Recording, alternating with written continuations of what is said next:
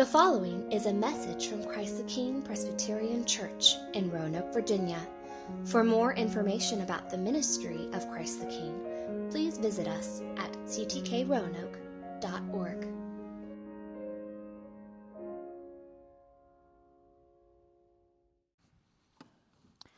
Well, good morning. Oh, that's loud. Good morning. It is good to see you all today. Uh, my name is Andrew Martin. I'm the youth pastor here at Christ the King. And if I've never met you before, uh, I would love to meet you. Uh, and I also want to say welcome. We're so glad uh, that you are here with us uh, to worship this morning. Well, this morning uh, we're going to be continuing our series in the book of Joshua. So please turn with me uh, to Joshua chapter 5, verse 13. And the passage we're in this morning is, is telling the story of the Battle of Jericho. Now, it's a good story. It's also a long story. I'm not going to read the entire thing, uh, but I will, as we go along, I'll provide summaries as is needed. So we're going to be beginning in Joshua chapter 5, verse 13. Please follow along with me as we read. When Joshua was by Jericho, he lifted up his eyes and looked, and behold, a man was standing before him with his drawn sword in his hand. And Joshua went to him and said to him, Are you for us or for our adversaries? And he said, No, but I am the commander of the army of the Lord. Now I have come. And Joshua fell on his face to the earth and worshiped and said to him, What does my Lord say to his servant? And the commander of the Lord's army said to Joshua, Take off your sandals from your feet, for the place where you are standing is holy. And Joshua did so. Now Jericho was shut up inside and outside because of the people of Israel. None went out and none came in. And the Lord said to Joshua, See, I have given Jericho into your hand, with its king and mighty men of valor. You shall march around the city, all the men of war going around the city once. Thus shall you do for six days. Seven priests shall bear seven trumpets of ram's horns before the ark. On the seventh day, you shall march around the city seven times, and the priests shall blow the trumpets. And when they make a long blast with the ram's horn, when you hear the sound of the trumpet, then all the people shall shout with a great shout, and the wall of the city will fall down flat. And the people shall go up, everyone straight before him. Well, verse 6 and moving forward, we see Joshua then takes these orders he's received, he delivers them to the people. And then we see the people obey the Lord's commands, marching around the city one time a day for six days. And then we pick our story back up in verse 15 of chapter 6. On the seventh day, they rose early at the dawn of day and marched around the city in the same manner seven times. It was only on that day that they marched around the city seven times. And at the seventh time, when the priests had blown the trumpets, Joshua said to the people, Shout, for the Lord has given you the city. And the city and all that is within it shall be devoted to the Lord for destruction. Only Rahab the prostitute and all who are with her in her house shall live, because she hid the messengers whom we sent. But you, keep yourselves from the things devoted to destruction, lest when you have devoted them, you take any of the devoted things and make the camp of Israel a thing for destruction and bring trouble upon it.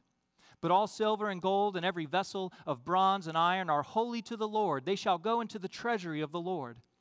So the people shouted, and the trumpets were blown as soon as the people heard the sound of the trumpet, the people shouted a great shout, and the wall fell down flat. So the people went up into the city, every man straight before him, and they captured the city. Then they devoted all in the city to destruction, both men and women, young and old, oxen, sheep, and donkeys, with the edge of the sword. But to the two men who had spied out the land, Joshua said, Go into the prostitute's house and bring out from there the woman and all who belong to her, as you swore to her. So the young men who had been spies went in and brought out Rahab and her father and mother and brothers and all who belonged to her. And they brought out all her relatives and put them outside the camp of Israel. And they burned the city with fire and everything in it. Only the silver and gold and the vessels of bronze and of iron they put into the treasury of the house of the Lord. But Rahab the prostitute and her father's household and all who belonged to her, Joshua saved alive and she has lived in Israel to this day because she hid the messengers whom Joshua sent to spy out Jericho. Joshua laid an oath on them at that time, saying, Cursed before the Lord be the man who rises up and rebuilds this city, Jericho. At the cost of his firstborn shall he lay its foundation, and at the cost of his youngest son shall he set up its gates. So the Lord was with Joshua, and his fame was in all the land. Friends, this is the word of the Lord. Let's pray together. Well, Father, we thank you that you are good, and we thank you that you uh, love us and you, you give us your word uh, to guide us.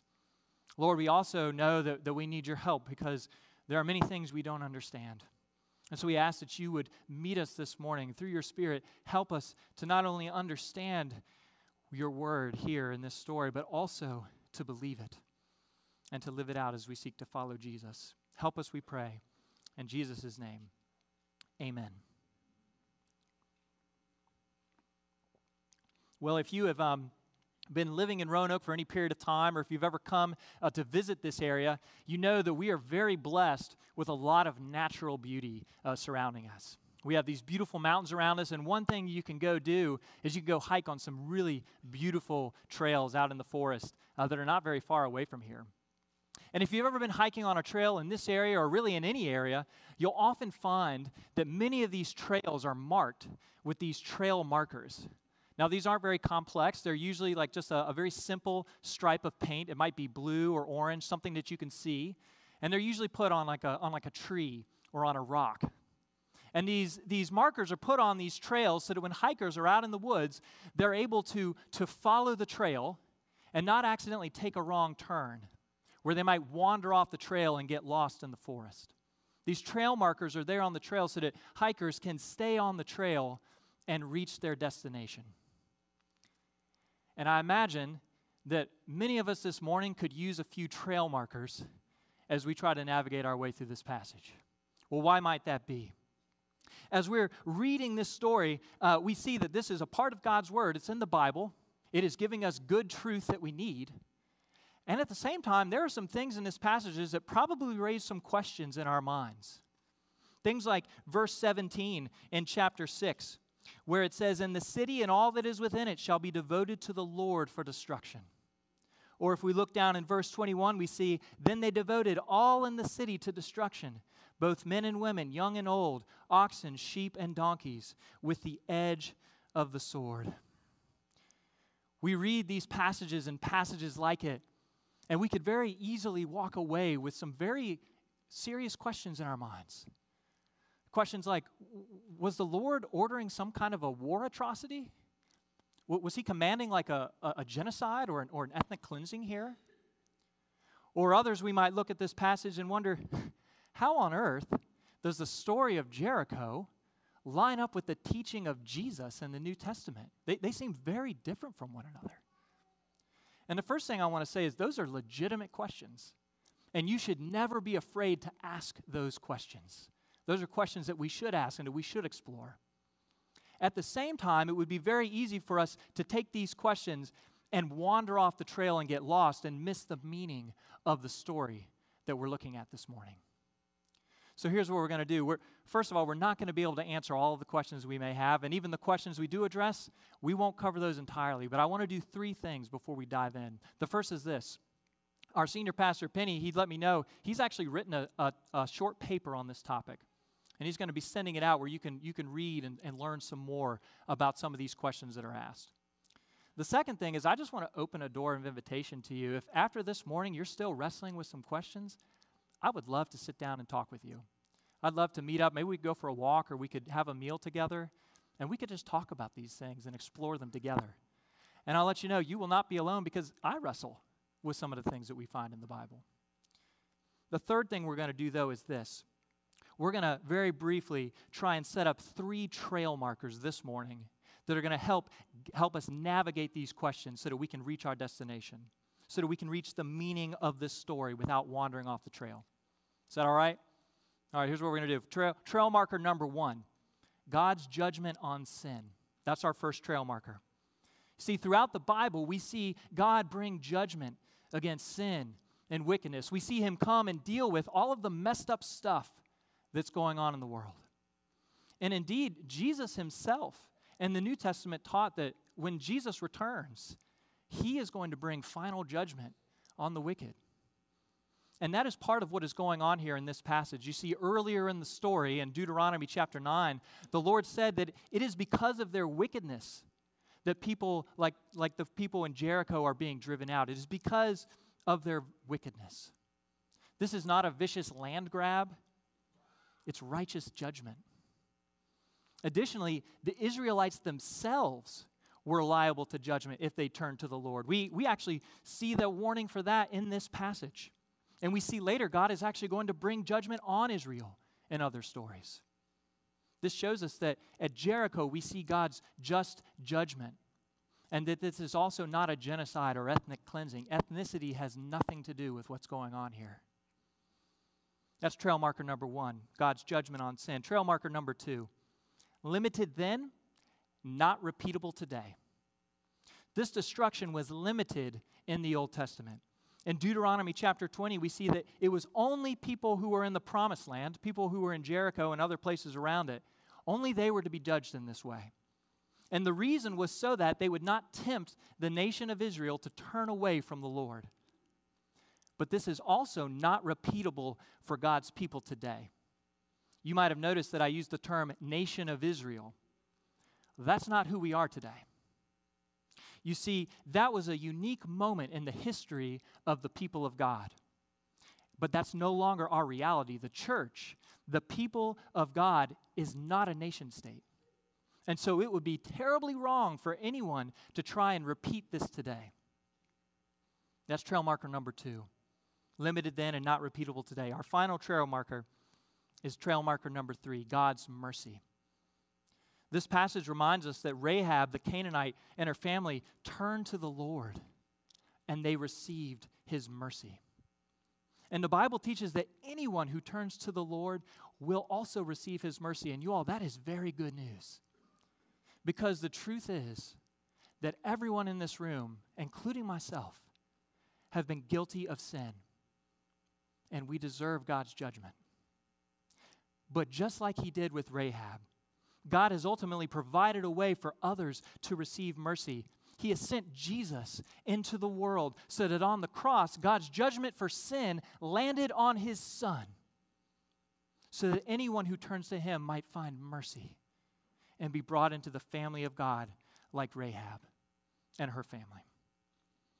Again, there is, there is so much more that we could say about that, but those are three crucial trail markers to help us avoid wandering off the trail to help us reach the meaning of the story, which is what we're going to do right now. So we've seen that the Battle of Jericho was commanded by God. Yet this command presented God's people with an incredible challenge.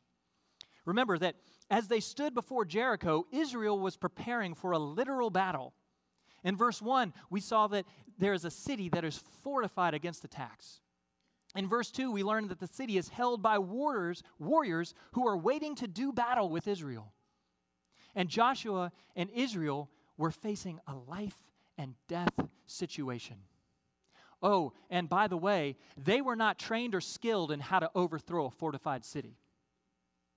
And this true story is important for us today because just like Israel and Joshua, God's people today face many challenges as we seek to follow Jesus. When my wife Heather and I, when we were living in the DC area, I remember hearing a, a, a soldier who was a veteran uh, share a story uh, from a time when he was out on deployment. You see, his unit had been sent out on a mission, and it became clear that they might very well face an attack from the enemy. And I can, I can still see this man's face. I can still see his eyes as they filled with tears. I can, I can hear his voice as it began to break a little bit as he told us that while they were out there facing this, this threat, they received a message that other soldiers from their unit might not be able to come and help them. That they might be left to face this threat from the enemy all by themselves. And I have no doubt that this man was a man of very great courage. But man, no matter how brave we are or how tough we are, when we face situations like that, it can leave us very shaken. Especially when we feel like we might have to face those situations all alone. today for Christians, our, our situation is different from Joshua. Our situation is different from this soldier. But at the same time, we still face many challenges as we seek to follow Jesus. Because the truth is that Jesus, our Lord, our commander, He has given us some commands that, let's be honest, they're pretty difficult. He's given us commands like take up your cross and follow me. He's given us commands like die to yourself as you go and serve God and neighbor in very costly ways. He says, Go out and tell other people about me, knowing that you'll go to do this. And in many situations, people will hate you because you're sharing the good news about me. And he also tells us, Put on the full armor of God because you have an enemy who wants to attack you. God's people today face many challenges as we seek to follow Jesus. And the truth is, these challenges can cause us to feel afraid and we can be tempted to respond in different ways. Some of us, we might try to, to downplay the challenge a little bit and say things like, well, surely, surely Jesus did not mean for me to go that far in serving him. That's not, that's certainly not what he could have meant. Or we might say, surely he never meant for me to be that uncomfortable.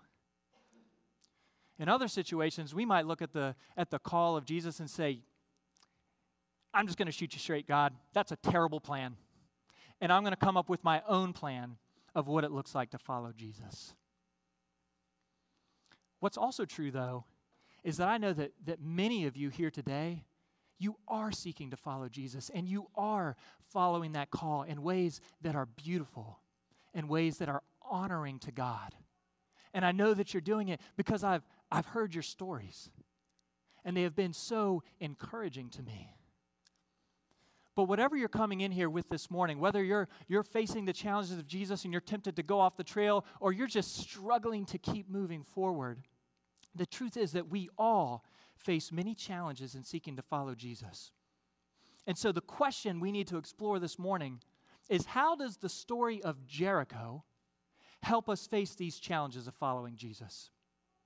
Well, to begin to answer this question, we're going to see how this true story is constantly putting our focus on the hero. Kids, let me get your attention for a second. I imagine that many of you, raise your hand, it's okay. Raise your hand if you like to, well, wait, let me answer the question first. Raise your hand if you like to, uh, to watch movies with superheroes in them. And, and adult, kids of all ages can raise their hand. If you like to watch movies with superheroes in them, I thought so. I do too. Both hands up. So, when, you, when you're watching a, a movie with a superhero, you probably don't need anyone to tell you who the hero of that story is. And the reason you don't need anyone to tell you who the re- hero of the story is is because it's so obvious. Like if you're watching Spider Man, the whole movie, you see Spider Man running all over the place, slinging webs and saving the day. And it's obvious. Someone said, Who's the hero of this story? You'd be like, Uh, seriously? It's Spider Man. Or movies like that. Movies are very good at putting our focus on the hero. And that's exactly what this story is doing for us this morning. This story won't let us take our eyes off of the hero. And he shows up in the very first scene. Look with me back in verse 13. You'll see Joshua, he sees a man with a sword in his hand. Now, this is while he is near Jericho in enemy territory. And so he asks, Are, are you here to fight for my side or for my enemy? But look what he said back in verse 14. In chapter 5, he said, No but I am the commander of the Lord. I am the commander of the army of the Lord. Now I have come. Do you see what just happened? Right from the start of this story, God shows Joshua that he and Israel have not been left to face this battle alone. Now, there's a lot of debate about whether this, this commander was an angel or the Lord God himself. But either way, it is clear that the Lord and his army are present with his people. And the spotlight stays on the hero, the Lord, as we move into the next verses. Look with me back in chapter 6, verse 2. He says, And the Lord said to Joshua, See, I, I have given Jericho into your hand, with its king and mighty men of valor. As Joshua and Israel faced the challenge of battle, the Lord assured them that He had given them the victory. Did you catch that? Jericho is still standing. Jericho's soldiers are still inside, armed and waiting for Israel. They are armed and dangerous right now. But when God makes a promise for the future, we can consider it as good as done. So we see that the hero is on the scene. He's given his promise. And as the Lord gives the battle plan, it becomes so clear even more that Joshua and Israel will never be alone. Look in verse 3. He says, You shall march around the city, all the men of war going around the city once. Thus shall you do for six days. But it's not just soldiers who are going to be on this march. In verse 4, we read, Seven priests shall bear seven trumpets of ram's horns before the ark. On the seventh day, you shall march around the city seven times, and the priests shall blow the trumpets. You hear that word, ark? That's talking about the ark of the covenant. And the ark of the covenant was the physical sign of God's presence with his people. And that ark is mentioned 10 times in this story. Throughout the whole battle, God is giving Israel a visible sign that God is with them to bring the victory. But the Lord wasn't just announcing his presence with the ark. In verse 4, we also see that some of the priests had trumpets. Now, back then, people would often blow a trumpet when a king had arrived to defeat the enemy. And so, as Israel marches with the ark, the priests are playing these trumpets to declare that God has arrived to bring judgment on Jericho. And then in verse 5, we see that on the seventh day, after the seventh time around the city, Israel was to shout, and the walls would fall down. Now, about you? But from where I'm sitting, the only way that kind of plan is going to work is if God makes it happen. God was going to be with his people as they face this challenge and leave no doubt in anyone's mind that he had given them the victory. And in verse 20, that is exactly what he does. The trumpet sounds, the people shout, and the walls fall down, just as God had promised. God's people were facing an incredible challenge at Jericho, but the Lord was with them and he gave them the victory.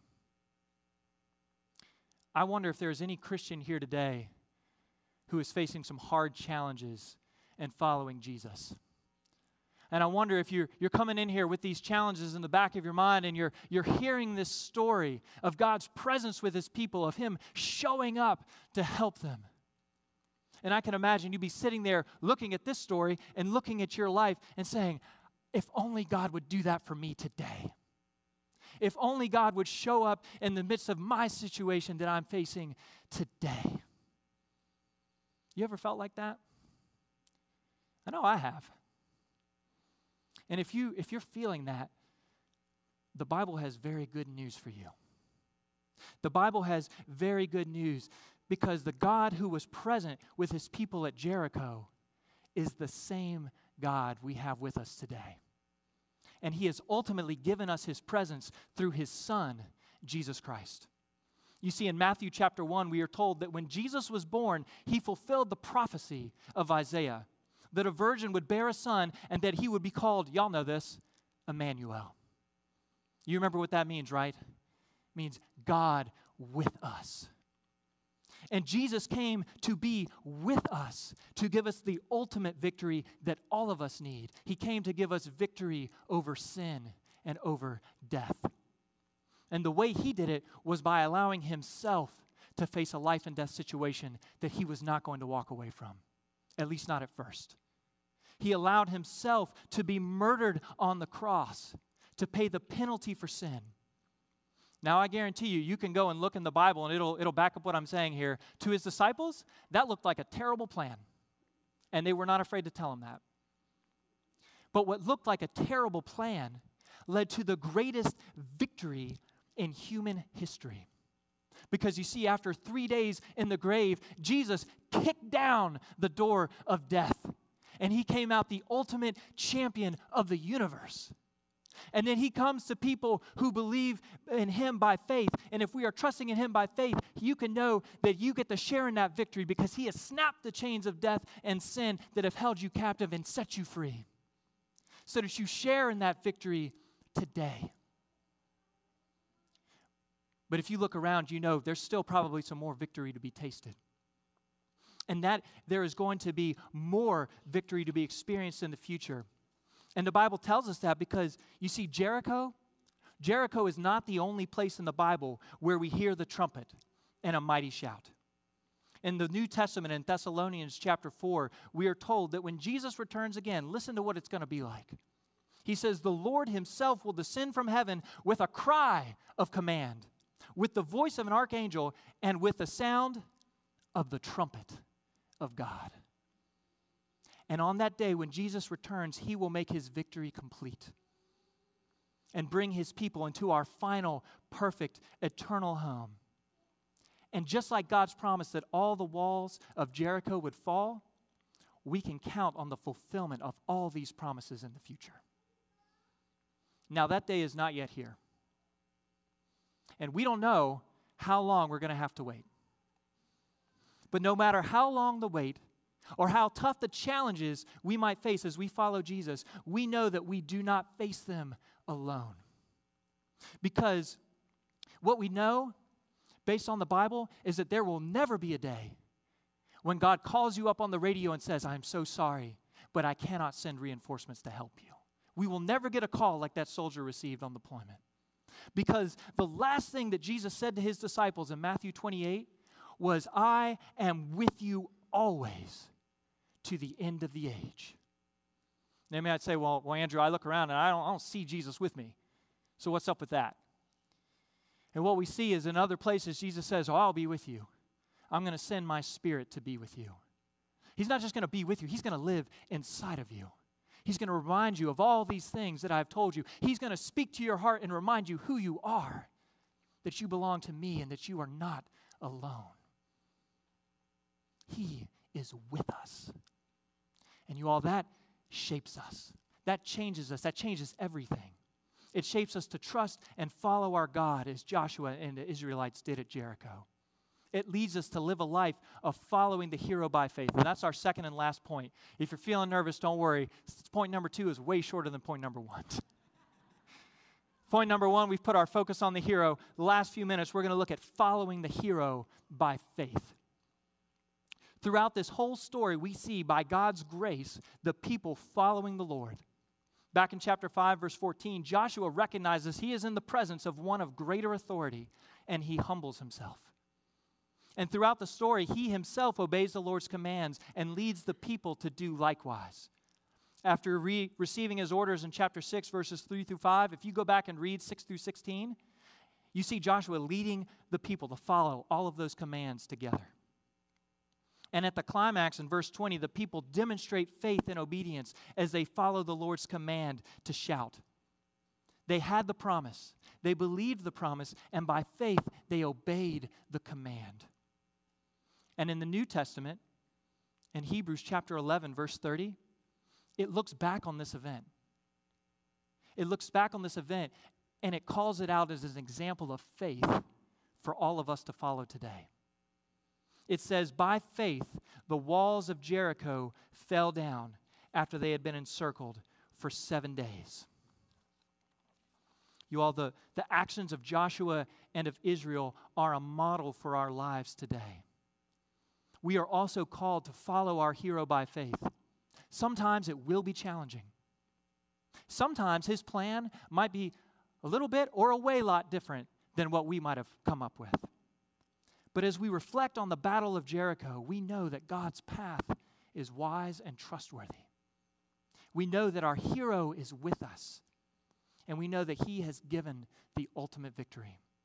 So, by his grace, let us keep our focus on our hero and follow him obediently by faith, no matter what challenges we may face. Amen. Let's ask him to help us do that right now.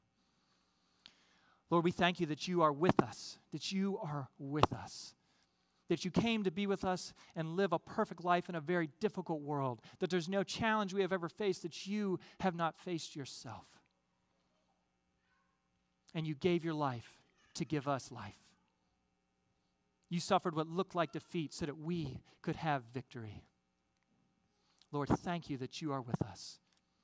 Lord, it is easy to, to take this passage apart and to, to get what it means intellectually. Lord, help us to believe it deep in our hearts.